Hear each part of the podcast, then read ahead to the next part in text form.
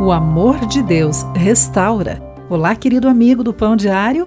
Bem-vindo à nossa mensagem de esperança e encorajamento do dia. Hoje vou ler o texto de Kirsten Holmberg com o título Restaurados. Em 2003, uma infestação de grilos mormon causou um prejuízo de 25 milhões de dólares em colheitas perdidas. Eram tantos que as pessoas não conseguiam dar um passo sequer sem pisar em um grilo. O inseto, semelhante a um gafanhoto, foi o responsável por atacar as colheitas dos pioneiros em Utah, Estados Unidos, em 1848.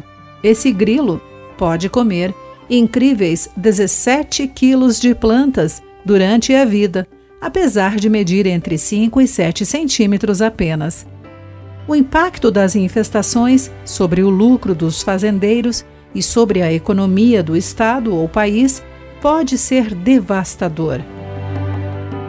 O profeta Joel descreveu uma horda de insetos parecidos, prejudicando toda a nação de Judá como resultado da desobediência coletiva.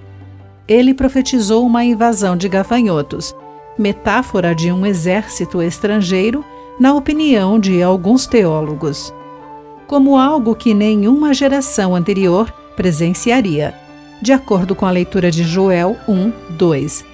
Os gafanhotos assolaram tudo em seu caminho, causando fome e miséria. Entretanto, se os israelitas deixassem os caminhos do pecado e pedissem perdão a Deus, Joel afirma que o Senhor lhes devolveria o que perderam por causa dos gafanhotos. Também podemos aprender com a lição de Judá. Como insetos, nossos erros se alimentam da vida frutífera que Deus planejou para nós. Quando nos voltamos para Ele e nos afastamos das escolhas do passado, Ele promete remover nossa vergonha e nos restaurar a uma vida abundante nele. Querido amigo, guarde isso em seu coração.